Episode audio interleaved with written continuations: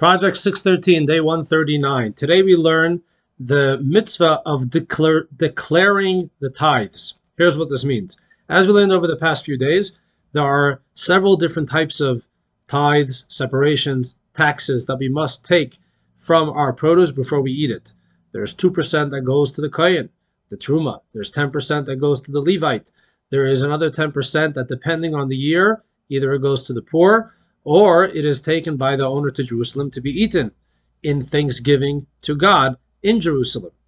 Once we have finished separating all the tithes from the years, um, and in fact, the way it works is since it's a seven-year cycle, but in the third year, the second uh, the second tithe goes to the poor, and on the sixth year, the second tithe goes to the poor.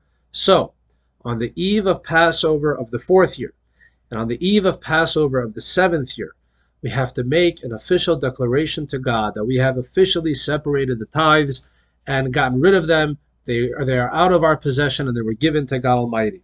And the Torah in Deuteronomy, in the parsha of Ki Tavo, gives us the specific words we need to say. And here it is I have removed all the sacred portions from my house. I have given the appropriate ones to the Levite, to the orphan, and the widow, following all the commandments you prescribed to us. I have not violated your commandment, and I have forgotten nothing. I have not eaten the second tithe while in mourning. I have not separated any of it while unclean, while tameh, ritually impure, and I have not used any for the dead. In other words, I've only used the maaser, the tithe, for food that is consumed by the living. I have obeyed you, God my Lord, and have done all that you commanded me. And we conclude with this prayer. Look down from your holy habitation in heaven and bless your people Israel and the land that you have given us, the land flowing with milk and honey that you swore to our fathers. And as we learned previously, that when we are careful with the tithe, when we are careful with giving God his portion to the Kohen, to the Levite, to the poor, or to be eaten in Jerusalem, God does his part. The second mitzvah we learned today is the beautiful mitzvah of Bikurim, giving of the first fruits.